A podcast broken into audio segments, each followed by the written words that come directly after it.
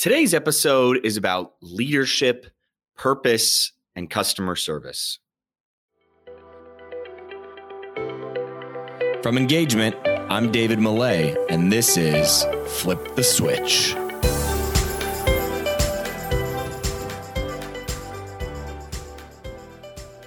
Today's episode is brought to you by Checked In, a new tool in your operations toolkit that helps you understand exactly who's working in your venue. It's one of the tech products the engagement team helped create during the pandemic. And with it, we set out to solve some of the key problems sports and entertainment operators face every day. The tool does a few things from helping you gain more labor data to operate more efficiently and mitigate risk. And it also saves you time and headaches by automating the horrible check in and credential approval process that has existed for so long. But my favorite part of Checked In, hands down, is that it's tied to a digital learning platform. Now, historically, training game day staff has taken place before the beginning of a season. But how do you train the workers that start mid-season or the workers that just come in to work the big games, the big events? Well, this tool solves that issue. With Checked In, you can create and push training to your teammates digitally and you can require employees to watch training videos before they're able to physically check in to work. Checked In has begun rolling out at some of the biggest stadiums in the country, and they're now opening up beta access on a limited basis. If you want to see how it works and get a demo, head to checkedin.app. That's C H E C K D I N dot app. We'll make it easy and link to it in the show notes. Welcome back, everyone, to another episode of Flip the Switch, where we sit down with leaders in customer experience and employee experience to find out what trends they're paying attention to, uh, what experiments they're running, what lessons have they learned over the course of their career. And then we take those insights and we apply them to the world of sports and entertainment. This is your first episode. Uh, this is going to be a fun episode for you, super conversational. And if you are returning, to the show. Thank you so much. We love you. Appreciate the support and appreciate you continuing to share all these episodes with your friends and colleagues. Today's guest, we've got Simon T. Bailey. So, a little background on Simon. Uh, Simon spent a lot of time with Disney and Hyatt. While he was at Disney, specifically, he was at Disney Institute, where Kevin and I also spent a lot of time. At Disney Institute, he was a sales director for about seven years, and then he left. And since then, he's just been doing some brilliant things. He's written five different books, among them being Be the Spark. And Brilliant Living 31 Insights to Creating an Awesome Life.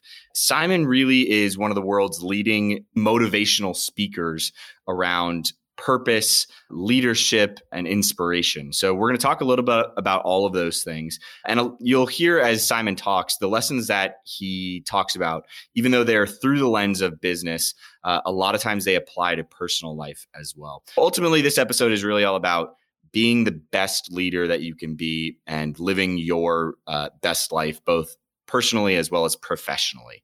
A little background on the actual episode itself. I, was recording this episode in a hotel room the day of one of my best friend's weddings.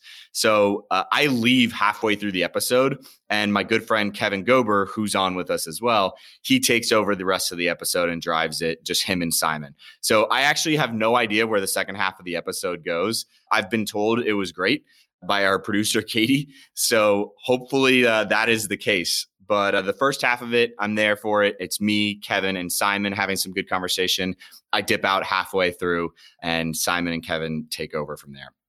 without further ado, let's jump in to this great episode with Kevin Gober, Simon Bailey, and me. All right, we're back for another episode. Uh, I'm joined by my my old friend KG and my new friend Simon Bailey here. What's going on, guys? What hey, up, Millay? Simon, welcome, man. We're excited to have you on and chit chat a little bit today. It's been a yeah, been a minute, Millay. Excited. I know, I know. Let's jump in. Uh, before we get started, though, with Simon uh, KG, uh, we're official that uh, All Star is in Atlanta. Is that right? I can say it. Yes, All Star. You know, I'll, I'll, half smile because it's it's like a half, you know, All Star. But hey, uh, no, All Star is officially here uh, made the announcement yesterday. We're excited. Love it. Love it. Well, let's, uh, while we're talking about All Star, that's a, a, good transition to talk about our friend Simon uh, and being brilliant and uh, Spark and all the different things that, that you've done since leaving Disney, uh, Simon, however many years ago that was 15 plus now, I think. Um, but yeah, why, why, don't you start us a little bit up uh, about a, T- talk to us a little bit about what you've been up to since you left Disney, uh, because obviously you've had a, a, tremendous career the last decade or so uh, post Disney. Yeah, we've worked with almost 2,000 organizations in 50 countries. And one of the things that I've discovered, what really makes organizations sizzle is number one, leadership, uh, number two, culture, and then number three, the power of consistency. Uh, so it's been great just to see those in almost 14 to 15 different industries across the world. I love it. When you, when when you, you say, go ahead, uh, go ahead, know, you know how we do, when you say consistency, right? Yeah. Can, kind of elaborate a little bit more on that consistency with with hiring practice, with training, with what leaders do. What do you yeah. mean, Simon? So it's probably three buckets. First bucket is consistency in this is what we believe. These are our core values, and we stick to them. Uh, consistency in how you onboard people that's where you really embed the microchip. That's something that I learned when I did some work for Ritz Carlton Learning Institute. And then the third thing is once you onboard people, people don't leave organizations, they leave clueless leaders that don't give a rip about people. So ensuring that people work for a leader who cares about them as a human being, not just a human doing, they're just not a number, you know, in the payroll system.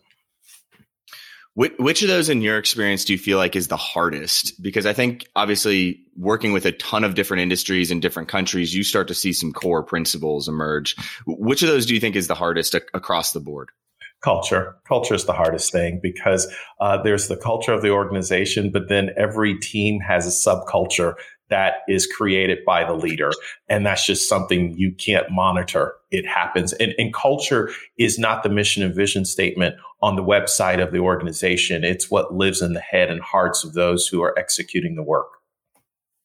And it, it, it feels like too, I mean, I know this from all of our background here at, at Disney Institute, at the time that we spent there. It, it does feel like too, uh, as hard as culture is, it's the thing that people spend the least amount of time on. Yeah. And that it just, it always comes by default instead of by design. And, and it just feels like it falls apart because people don't spend the amount of time focused on it. Yeah. And culture ties back to leadership because leaders set the tone for the culture. So the job of a leader during this time is not to motivate people to work harder. The job of a leader is to invite men and women on a journey to find the leader within themselves while they're following you.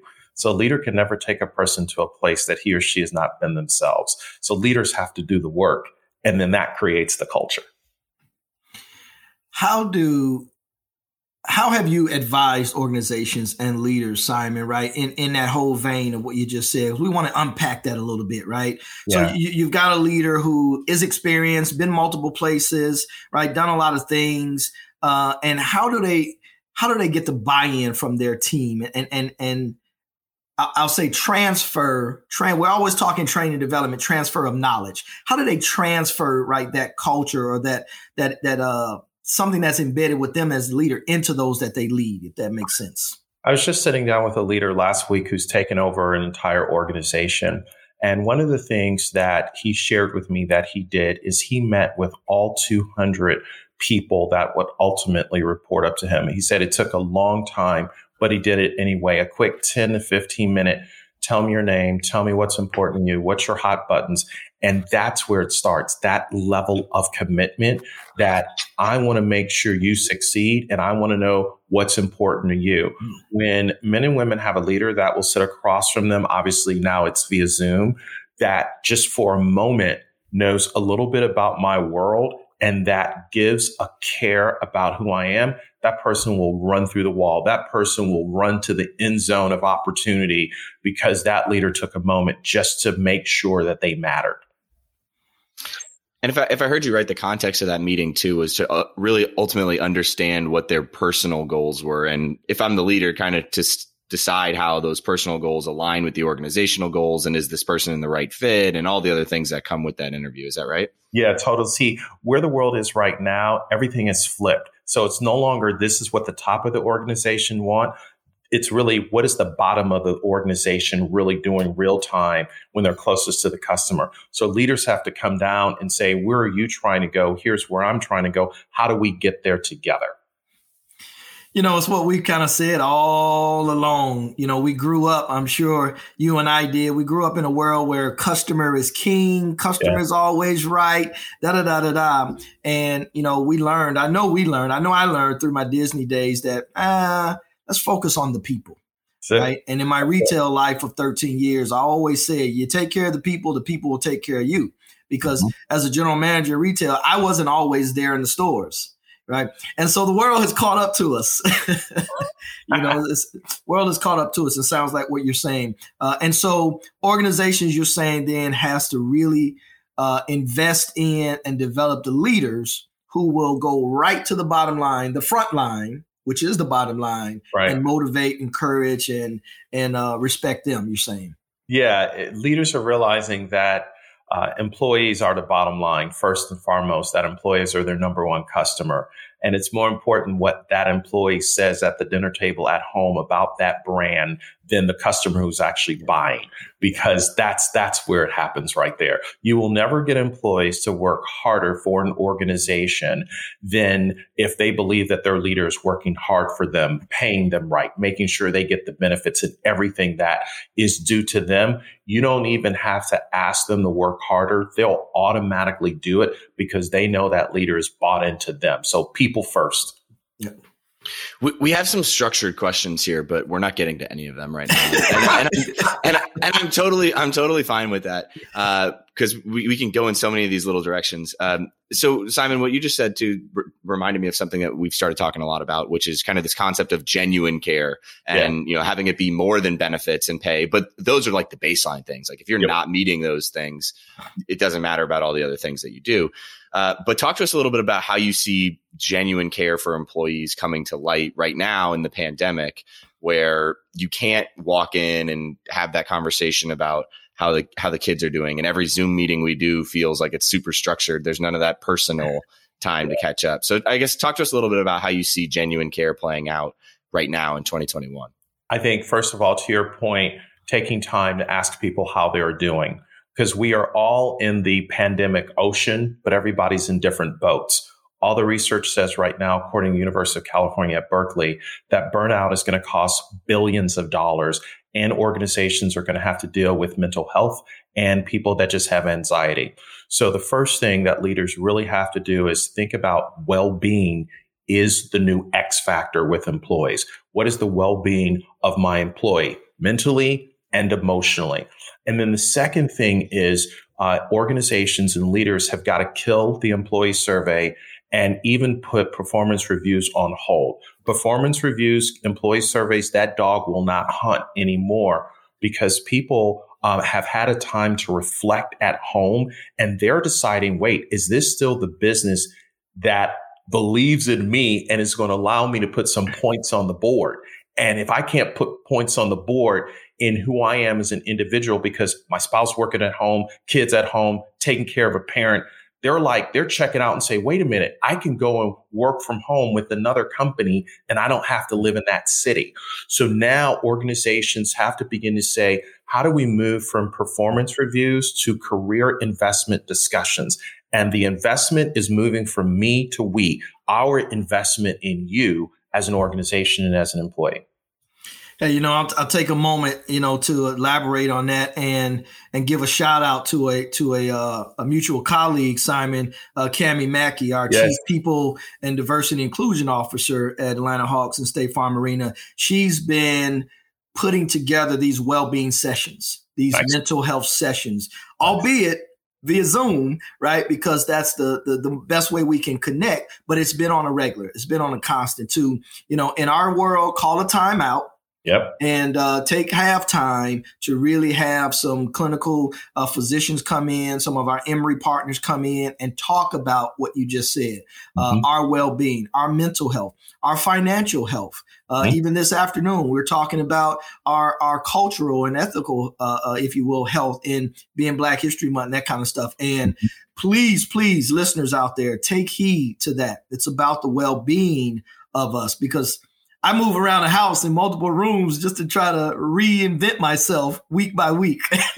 yeah. You know, so it, it is important. So thank you for mentioning that, man. And and Cami, when you listen to this, thank you for what you do for our organization.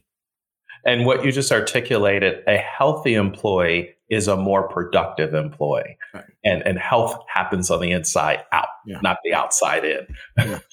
Yeah. Uh, Simon, something that you said in, just now made me think of something as well. I mean, you, you talked about getting rid of the employee survey. Hmm. Um, wh- what's what's the driving factor there? I mean, how, how are you thinking about getting performance reviews? Makes sense. Employee survey. I, I, I wanted to hear a little bit more about why you think we should get rid of that right now. Yeah. So think about it for a moment. The employee survey comes out once a year, and there's this offsite meeting of of teams because the boss has just now basically got chewed out in the employee survey. So because his butt is on the line, he's going to say, "Okay, ladies and gentlemen, boys and girls, who said this? Here's what we're going to do. They're going to have flip chart sheet paper all over the room and they're going to hold hands and sing kumbaya and because they just had a good team huddle. And then mm-hmm. all of those plans that they created out of the employee survey is going to go in the bottom of somebody's drawer until the next employee survey. So what the employees have learned to do is to trick the survey because they don't want to sit in an offsite meeting with an upset leader who is telling them, okay, you got to answer the question this way. What do we need to do? And it's putting a band-aid on a problem. So there's a company out of the Silicon Valley disclaimer, I have no affiliation, no connection with them, but I love their work. They're called Tiny Pulse. And what Tiny Pulse allows you to do is to do a mini survey weekly and everyone can see the dashboard as to where are we on X issues. It's better to solve things when they're a little puppy instead of waiting till it's a German shepherd and it bites you. So that's why I say employee surveys, especially now because of the pandemic, it's too slow. You need to know immediately what is the pulse of the culture and what can we fix right now, not six months, nine months later. Uh, so Katie, can you, can we pull up, uh, in the show notes, let, us try to put together like a list of different pulse company, pulse survey companies. Cause where, I, where Simon's going on this, I think is, is so key that like, I, I, mean, not only that, the employee survey just takes forever to get results back. It takes forever to get approved. Right. It, it's it's so broken. But I it love. It takes forever to develop the action plans oh, and go completely. through the action plans. Oh yeah, forever. Uh, so, uh, but but the pulse surveys that you just hit on, Simon, are definitely things that people should be investing in right now. Yeah. And if if nothing else, it gives you a, an excuse as a senior leader to communicate every week and hold you accountable to it. That's it. People want communication. Where there's a void of communication, people will fill in the blank and make stuff up. Yep. Yeah, we all, we always learn that uh, you know when we taught uh, business courses through Disney Institute, you know where people lack training and understanding, they'll improvise, and I'm going to say it, they screw stuff up. yeah. Uh, this this is this is probably going to take us into a dead end, but I have to I have to say this. Uh, Kevin, were you there the one time we did an employee survey internally at Disney Institute, and it was just a crap show the way that we facilitated it internally, like I, I, don't. know. It was the most on the road process I've ever done, and I'm, from that point on, I was like, pulse surveys are the way to go. I, I was probably on the road, but but uh, you know, I, it was just you, so uncomfortable, like yeah. sitting down and reviewing it with the senior leaders, and you're just like, all right, pulse survey, Nobody wants to speak up, and you know, and again, to your point, Simon, it's it's it's biannual or annual, and you haven't heard me from 30, 12 months ago, right? Uh, but the Pulse survey, we talked about this several years ago when I was in Miami, right? Each day when I log in, something's being asked to me, right? And, and, so it might be traffic, it might be my mood, it might be whatever the case may be. And I know how to interact with you if I'm your leader and those kinds of things. So really, really good thing. So pulse surveys. Let, us let's, uh let's switch topics a little bit here. Um, Simon, let, us talk about Spark. I mean, your your latest book, uh, you, you, talk a lot about this concept. You mean this K- book? K- KG's got it in his hand. Oh man, right there. Um, let's talk a little bit about what does Spark stand for. Talk to us a little bit about that framework and how organizations might be able to apply it. Yeah, Spark is an acronym that stands for See Them as Guests, Personalize the Experience anticipate their needs, respond immediately, be uber responsive, and then keep them loyal with acts of kindness. And I put Spark together because after working with all these organizations, I said to my instructional designer who used to work at Disney University and Disney Institute, uh, Debbie Lynn, I said, what do we see in all of these interviews that I've done, you know, with people over the last 18 years or so? And one of the things we continue to see, every organization had a man or woman that was the spark. They had that joy in their heart, that fire in their belly, that happiness in their eyes, that the moment a guest or customer came into their quantum field, let me just go West Coast on you for a second.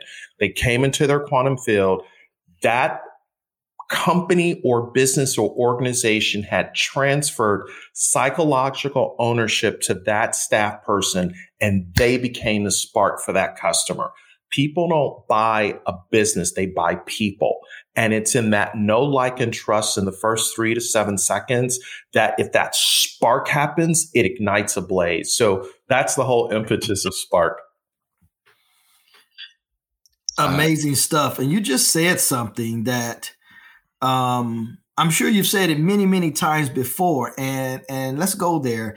How how how have you broken that down to make people not shy away from it or or receive it? You said people customers, guests, fans, whoever, clients, they buy people.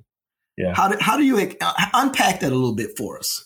So, so go back to our Disney experience. I don't know about you, but for me, it took me two years to get hired at Disney, 10 interviews and a uh, six page analysis from the Gallup organization, a Gallup profile. And eventually Disney hired me. But think about what they used to teach at Disney Institute. In the theme park industry, Disney had less than 20% turnover. Now, how did they get there? It's because they took time to hire right. So in other words, they began to hire men and women just like us who already had that little something extra, that, that spark, that want to. Uh, the other thing I realized that, that men and women who have the spark, they quit their job and they go to work because a job stands for just overboard. Uh, when you go to work, it's not about uh, it's not about what I'm getting; it's about what I'm becoming. So, what I'm seeing organizations do right now that really understand this whole spark philosophy is that they have men and women that are intrapreneurs. So, they are looking at how do I cross train? Not because I got a tap on the shoulder from the manager. How do I cross train and begin to help the organization? So when I have that spark mindset, I don't chase promotions. Promotions chase me because you will work yourself out of the job because you have that old school hustle inside the organization. Cool, cool. Thus perpetuating great people throughout the organization. Mm-hmm. Simon, when you're when you're talking about Spark, I mean, I know you, you obviously tour the world giving keynotes around Spark. How, how, much work do you do actually diving in with some of these organizations to apply that framework? I think you do a, a decent amount of that as well. Yeah, right. Yeah, I've had a couple organizations that have asked me to hang tight with them and go deeper, and we bring in folks and train them and everything. So that's been lots of fun. What? Hey, look, D- oh, David, go ahead, go ahead. David, I'll have to say though, a part of what Spark in bringing it to life is the laugh. He's he Simon's got this laugh that sparks the crowd. I love to have fun. I, I, don't I don't I don't work anymore. I play. And I get paid to play. it, it's something that is like, I mean, not to go off on a tangent on this, but I definitely think that the more fun that we can have in the workplace and the less serious that we can be, like, I, so uh, to set the scene for everybody, I'm in a hotel room right now. I'm at my getting ready to go to my best friend's wedding. I'm sharing the room with my brother and I'm going to knock on him. And I don't know if he's going to listen to this or not. But so he, I listened to him take a call this morning and I'm like, dude, that was the stuffiest call I've ever heard. And I, I just, I think the more fun and like less serious that we take ourselves, the more that we can actually in, infuse that spark into our different organizations. Um, yeah. But Simon, I, I guess tell me what's the biggest challenge actually going in and working on this stuff. Because again like it's great to hear it on a stage and i think people can walk away thinking differently and be inspired but when push comes to shove and you actually get into the organizations and you start trying to really embed this into the naysayers minds and and all that it, it's hard work to do it uh, try to do this change alone. So how do you how have you approached that?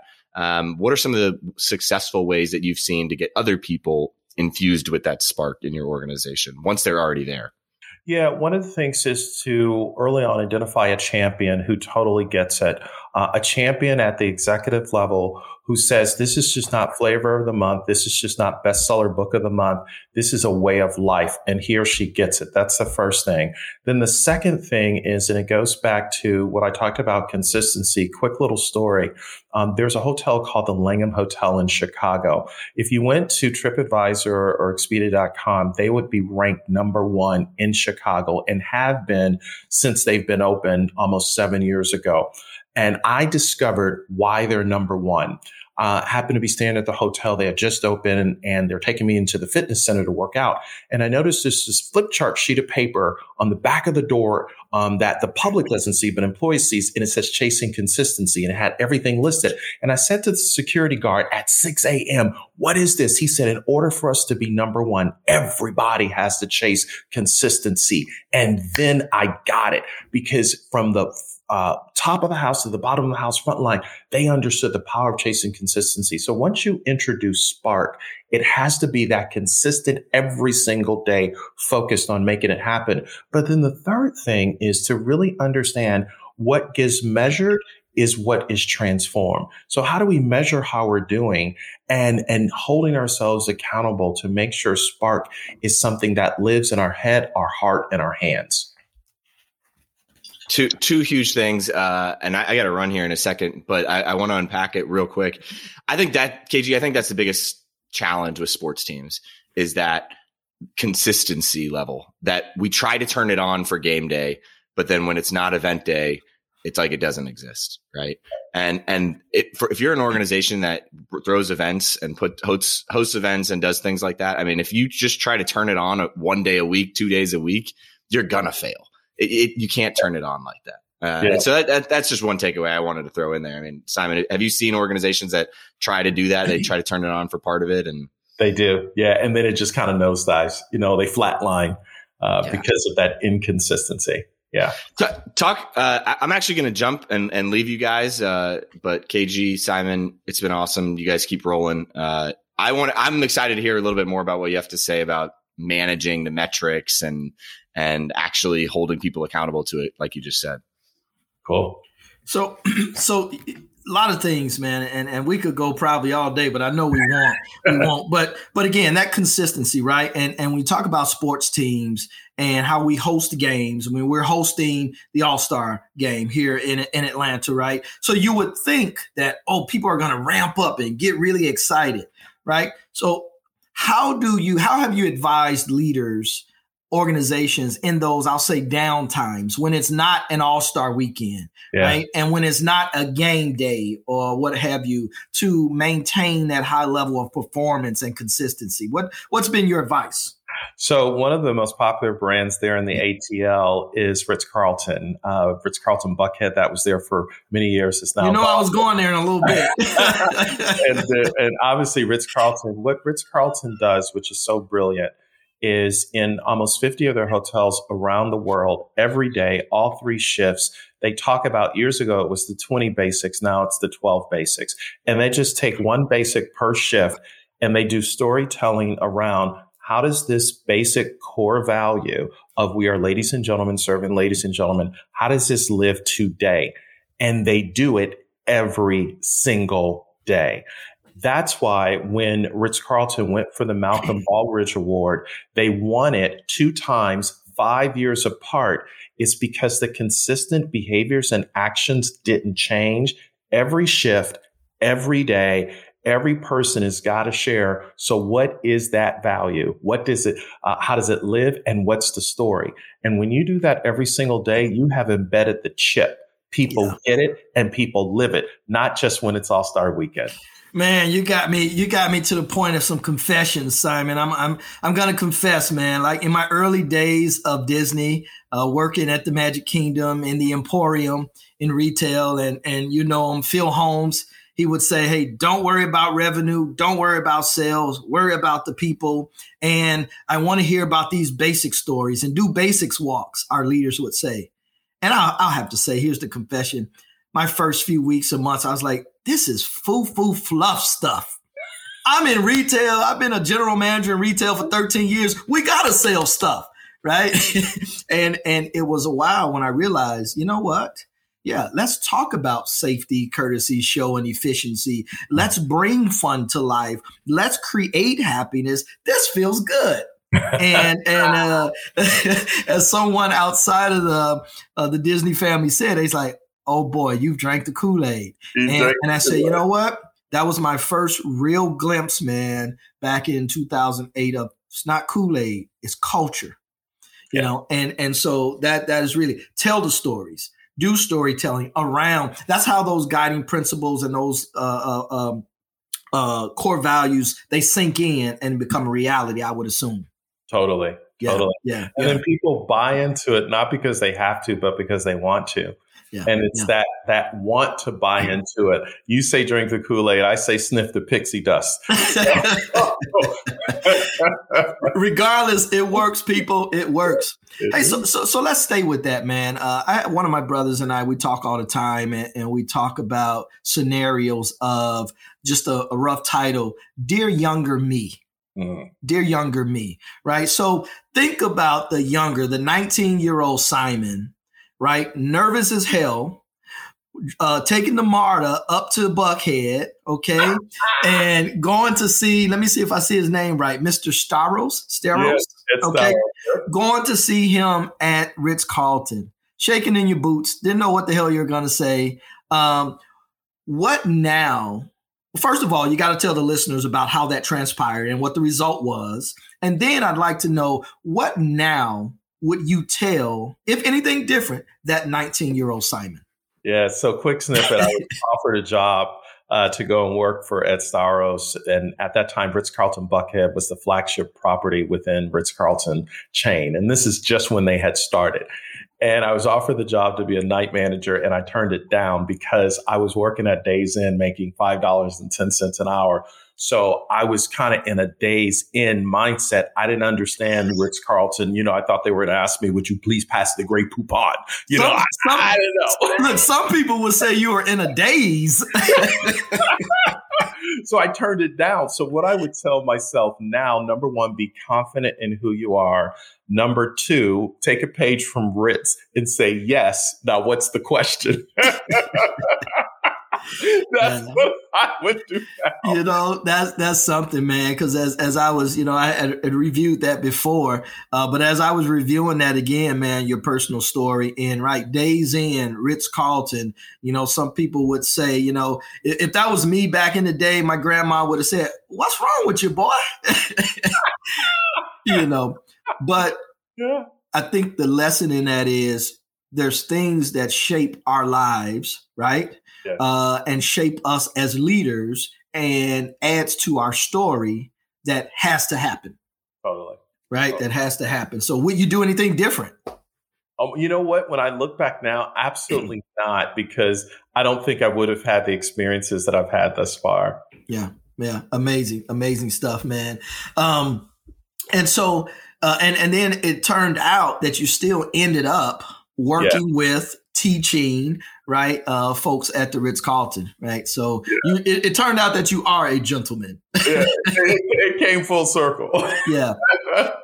So so so again all that said right you know be the spark. One of the quotes in your book man says you know when you find your spark you find your joy.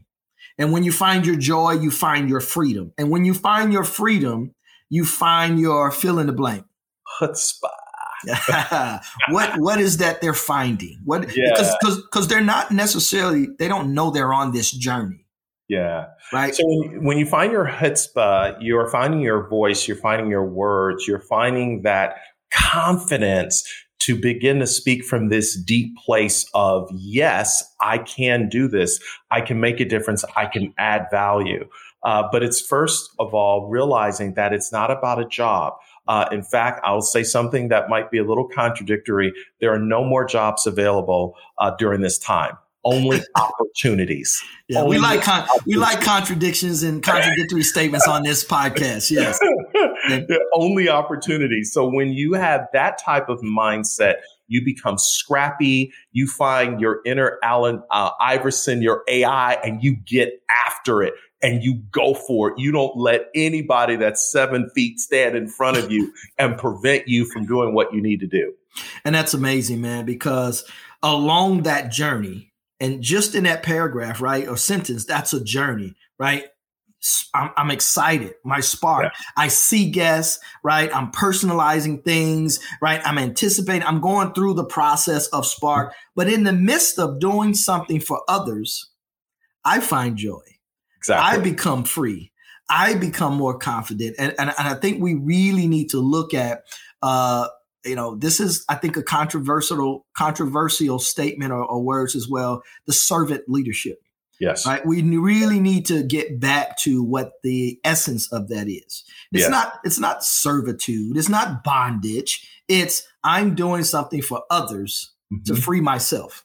Mm-hmm. Totally. Okay. Okay. Yeah. So, so here's a question, man. Something that we we also used to talk about at Disney Institute, where we would right go on the road and we share all these business practices and best practices, and we talk about a doll over in the mud and how we returned them home miles away, and we would then say, we're not asking you to adapt, right, what we do, right, you know, but adopt it uh, to to your organization, right. Mm-hmm. And. I might have said that wrong. Not adopt. Don't do what we do at Disney because everybody's not Disney. Everybody doesn't have a castle. But how do you adapt it to your organization? So when you think about the essence of Spark and the essence of consistency and values, how have you shared with leaders and organizations adapt some of these best practices, not all, to fit you? What's what's the what's the blueprint, if you will? Well, the first thing that I tell people are the principles of Spark are timeless but the operationalizing and the activation of them will be localized based on the context, the culture, the organization, the industry.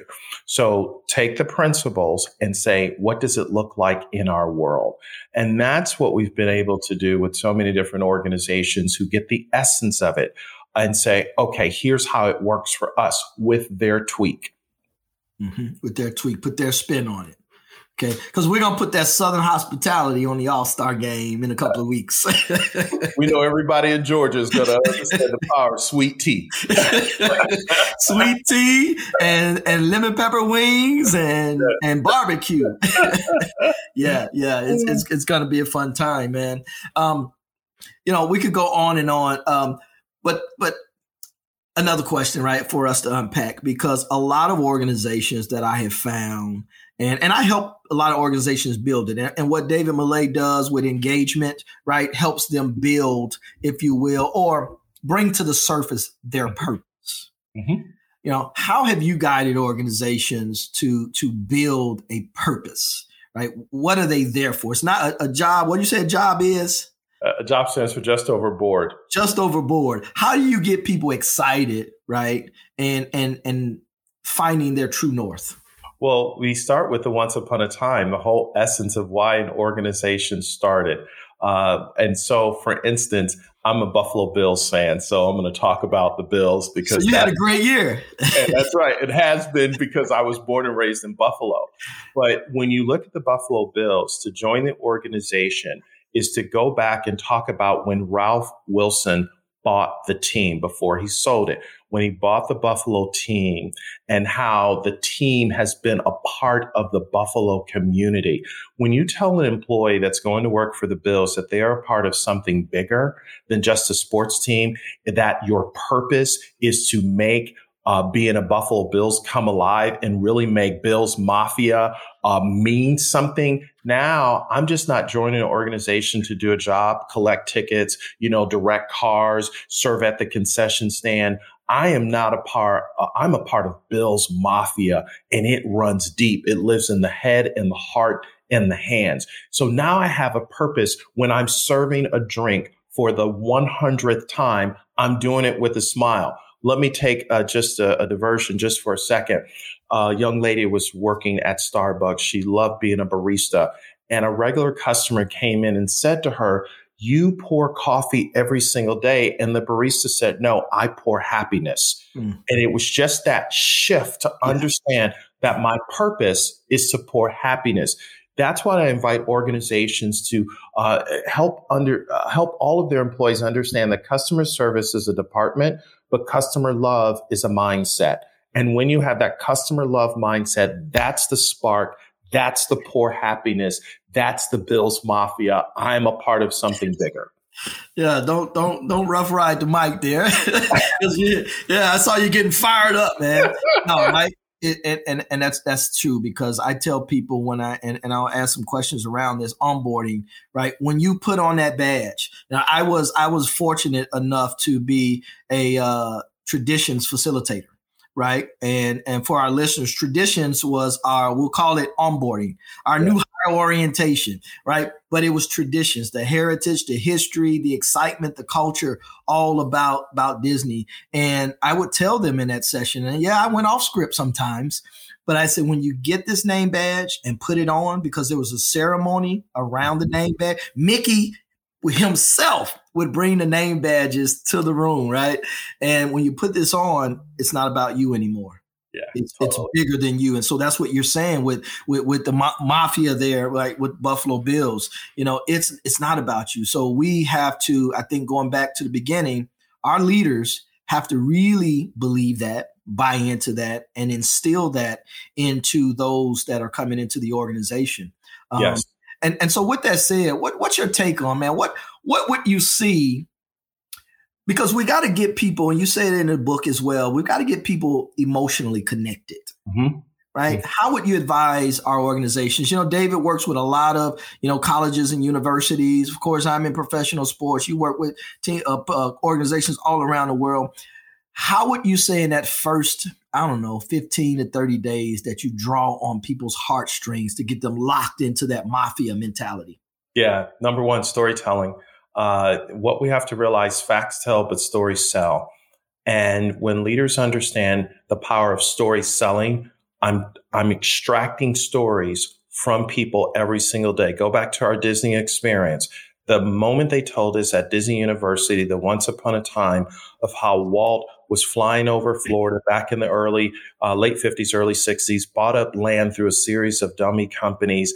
And that when he died, December 15th, 1966, somebody said to Roy, it would have been great for Walt to be here to see this today. And Roy said he did see it all of a sudden that storytelling, you're like, oh my God, I will stand on Main Street USA in July and August and say, welcome to Disney because I am a part of the story. So what executives have to think about, keep it simple, go back to storytelling, extract those stories as to what it looks like, because the more you can paint a picture of, of where you want people to go, you now cross the bridge together because the story creates trust. And once you have trust in the story, it's not difficult to get people to go the extra inch to mm-hmm. create value and to be high performers. Wow, that's amazing, man. And the the one thing that stood out because I know that whole scenario with Disney and Walt and Roy, but you said story selling in that yeah. as well, right? Because yeah. because people are intrigued. We we you know how many how many uh I don't know, my wife, she's Netflix and Hulu. She streams so much and she's got all of these series that she watch this series and watch that series, right? And and everything. And it's the story that you get lost in. That's right? it. So so you're saying organizations have to tell their story up front and get people lost in the story and maybe even get people to become a character in the story. Yes. Right? Get people to see themselves in the story and ask people, so what did you hear? What did you see? What can we do? What does this mean to you? Now you're emotionally engaging them. So I created a word called emotionology, which is the art and science of creating a memorable moment. Now you're engaging me in a story that's not about me. It's about we. And it's mm-hmm. in the we-ness that people begin to say, Oh my goodness, here's what we can do. Wow, that's a that's a huge, huge nugget.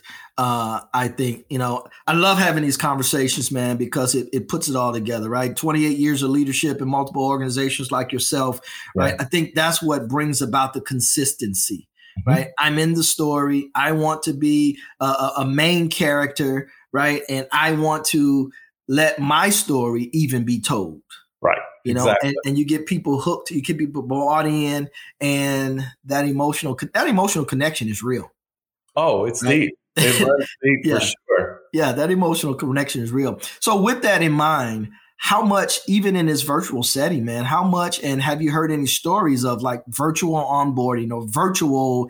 I talked about traditions, virtual traditions, and right. How do how companies you advising companies to do that today? Yeah, I'm advising remote leaders to first of all kind of start with a gratitude. What is everybody most grateful for? Because we realize that during this time, some have been furloughed, laid off, mm-hmm. and those who are still working have survivor's remorse. So mm-hmm. uh, really tapping into what are we most grateful for. Then the second thing, and might to- seem totally out of school, because children are at home, family members are at home, taking a moment, hey, introduce this to your family, the dog, the cat, the fish, because that is a part of a person's world. And we don't want them to mm-hmm. feel ashamed that they can't allow us to be introduced to their world. But I think the third thing is taking that time to say what went right this week and what would it be like to come off of Zoom and pick up an old school telephone and call somebody on the phone. Uh, and just say, how's it going? How are you doing? Uh, a few weeks ago in LinkedIn, I launched something called the Handwritten Note Challenge. And I ask oh. leaders to write handwritten notes to their team members. I know it's so 80s, but can I tell you, when a person gets a personal handwritten note with a stamp on it, they savor it, they hold on to it, and they talk about it because nobody else does that. So for leaders to begin to write a note to a person just saying, here's how I appreciate you and I value who you are, that is like a message in a bottle. That's like a carrier pigeon to the soul to say, my leader, my executive sees me and I'm still valued. That is that is that is so so true, and I'll share an example. Uh, so so so my role at, at, at, Atlanta Hawks and State Farm Arena is arena wide employee experience and learning development. And some of the things that we've done over the past I don't know eight months, if you will, is we would send you a birthday box. Wow. Right. So a little box, literally a box with birthday cards, some Skittles and Snickers and popcorn and, and that kind of stuff to your home for your birthday. Wow. We also would send anniversary boxes, right? So you're celebrating a milestone 5, 10, 15, 20 years as a, as a frontline worker now, frontline yeah. worker, right? Um, th- we would send those boxes home and some of the feedback via video, right? Via, via uh, quick messages has been amazing Wow. Right? Just to receive something in the mail. That's it, it. it. It is amazing, man. And you, again, you continue to build. I'm, going to keep on this word consistency. Yes. Right. Consistency yep. with them wanting to be a part of the story uh, and contributing, you know, to the story. Um, I'm going to let you free flow here for a second, man. And, you know, in all of the conversations you've had, the keynotes you've done, the trainings you've done, the engagements you've had, what would you say are probably the top two things you want our listeners out here, you know, to take away? Uh, corporations and businesses don't have ideas, people do. And the moment you invite people to be a part of a solution, uh, what you realize as an executive, you don't have to have all the answers. You have to tap into the brilliance that's in the room. Harvard and the research says that teams that have a diverse point of view solve problems faster. So that's the first thing. Mm-hmm. How do we really tap into the genius and the brilliance in the room? Uh, the second big thing that I would encourage uh, organizations and businesses and certainly sports teams to really think about is we are now in what I am calling the spark age. So gone are the days where people just show up to do a job and they're there because of a paycheck and benefits. What the pandemic has done, it's given people the opportunity to reflect on does my life matter? What's most important to me. And because COVID may have taken some loved ones out that you didn't get a chance to say yeah. goodbye to, the last thing you want to do is go and work for an organization that is going to burn you out and does not care about you as a human being. So this ability to let people know that we care, we share, we want to help make sure you learn and earn. And here's why that's important. The US Department of Labor says that right now millennials will probably have 30 to 40 jobs in their lifetime just with all of the different changes, right? So what organizations and businesses have to say for the time that you're here, we're going to make sure you get the best training and you have the best experience because once you leave our organization, you become an advocate for our business and, and others will, will want to be a part of it because of you. Yeah. You know, that's funny because that's a different mindset. Whereas, you know, in our day, you know, it was, hey, you signed on. We're lucky to have you looking. What's your five, 10 year plan? Yeah. right? And the mindset has changed when you leave this company, right, we want you to be a raving fan of this organization. Tell people what you've learned and how this organization grew you. And and and, and we need to embrace that, I think, as organizations. So that's very powerful, man. Uh, giving people what they need to be successful as they move on, because I think that too is that emotional connection. And totally. that too adds to the story. Uh, and hey, if they can if they can spread the spark right? The spark becomes warm, the heat becomes a fire, and okay, I won't stop. You know, hey. Simon, it's it's been a it's been a pleasure, man, uh, chatting with you uh, today. And uh, again, you know, for all of you out there that are tuning in, whether it's professional sports, whether it's not sports at all, whether it's college and universities, whatever your organization is, you know, find your spark is what I learned from Simon today and perpetuate that spark so that it becomes a huge flame you know, in the think tank room, in the, in the uh, in the boardroom, right, wherever it is, man. So hey, uh, appreciate you much, and uh, thank you for uh, joining us today, man. So uh, everybody, until next time, uh, in the words of David Millay, we'll see you out there. And my words, KG, talk to you soon. Hey guys, before you head out, just wanted to say thank you so much for listening to the show. If you enjoyed it, head over to iTunes to subscribe, rate, and leave a review. That helps more of your peers find the show as they search for ways to get better in their own roles. But this podcast is just a small part of what we do at Engagement. In our normal day in the office, we're crazy focused on helping athletic departments and sports and entertainment companies generate more revenue by becoming more customer centric. To see how we might be able to help your organization, visit engagementpartners.com to learn more. Download a free guide, check out our blogs and case studies, or schedule a call with us if you want to see how we can help with your particular objectives. Our goal is to help you create deeper connections with fans and generate more revenue. So when you're with us, hopefully you find a nugget or two that helps your cause.